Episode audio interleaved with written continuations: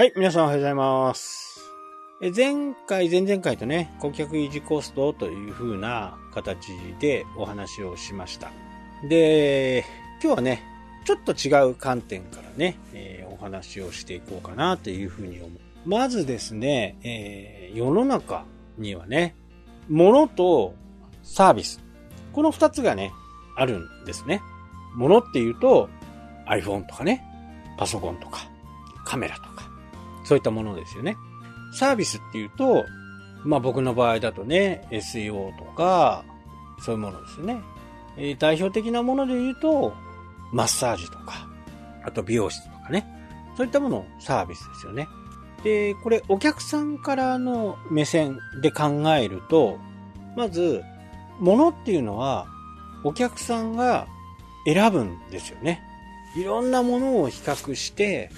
そのものが自分にとっていいのかっていうことを選ぶという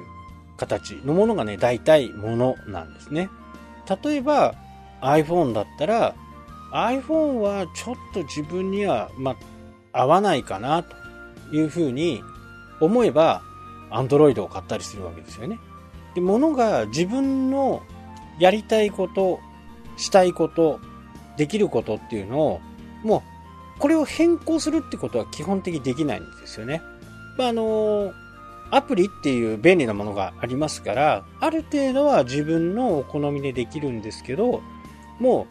う、えー言ってしまうと、Apple にするか Google にするかっていう形ですね。OS の場合。で、自分には Apple が合ってるのか、Google が合ってるのかっていうことを自分が選ぶんですけど、これがね、大体物なんですね。で、サービスっていうのは、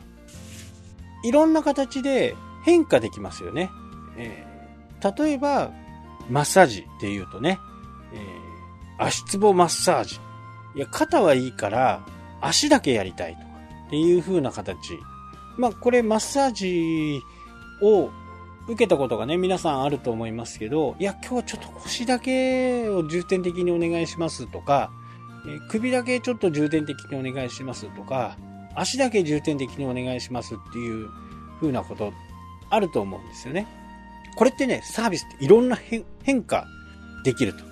変化するのができることが、こう、サービスの一番いいところなんですね。まあ、旅館に行きました。旅館に行って、え温泉に入る、ご飯を食べる。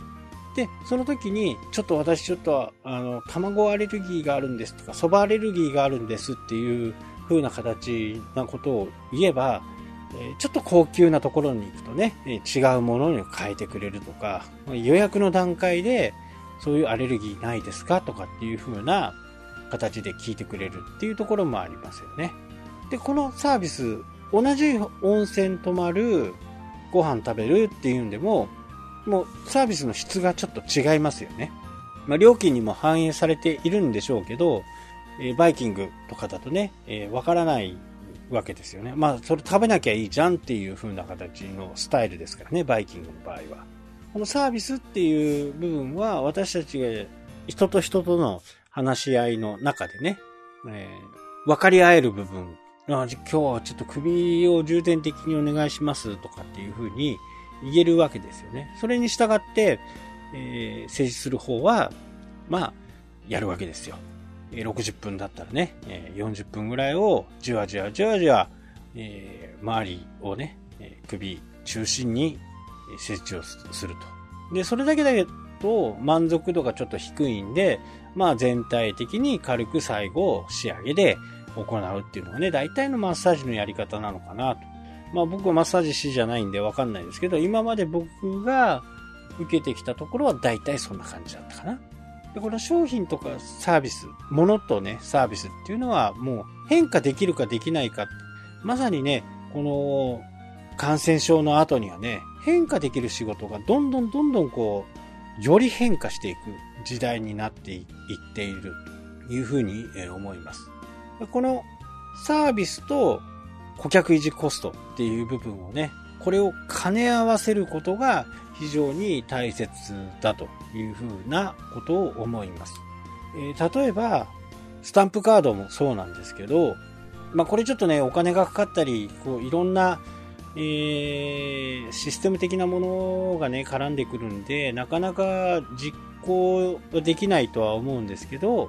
自分のお店のね、えー、回数券を買ってもらうと。回数券を買ってもらったら、まあ、これシステム化じゃない方でね、かなりアナログな形ですけど、1万円払って回数券を買うと、1万2000円分が貯まる。まあよくある回数券ですよね。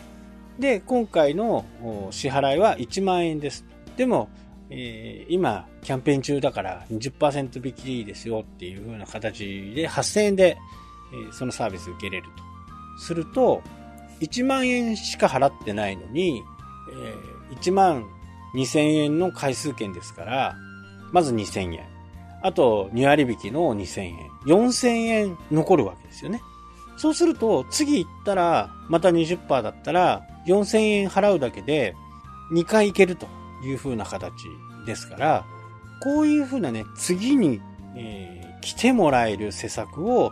しっかり打っていくっていうことが、ま、非常に大切なのかなという風に思います。えー、広告の世界でもね、ライフタイムバリューっていうその人が生きてる間にどのぐらいお金を使ってくれるかっていうところをライフタイムバリューって言ったりするんですけど、ちょっとね、検索して、えー、皆さんもね、えー、調べてみてほしいんですけど、このライフタイムバリューをどれだけね、え、高くできるかっていうところが非常にこう、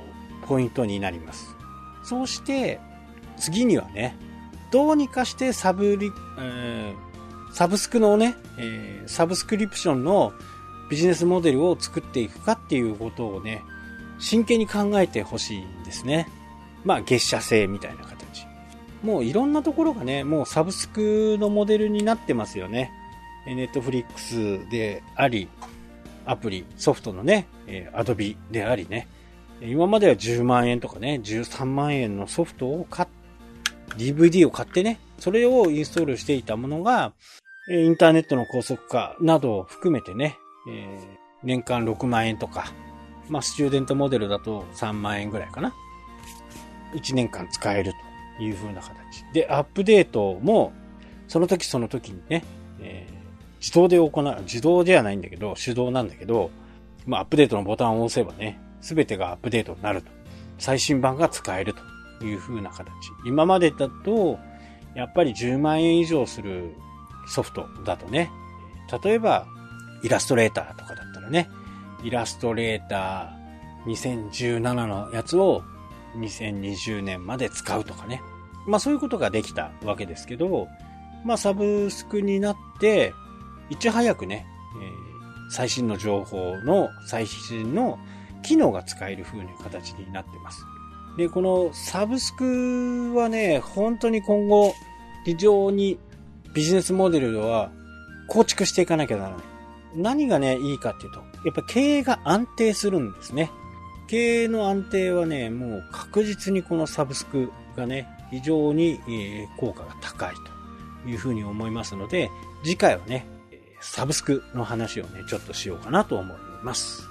はい、というわけでね、今日はこの辺で終わりとなります。それではまた。したっけ？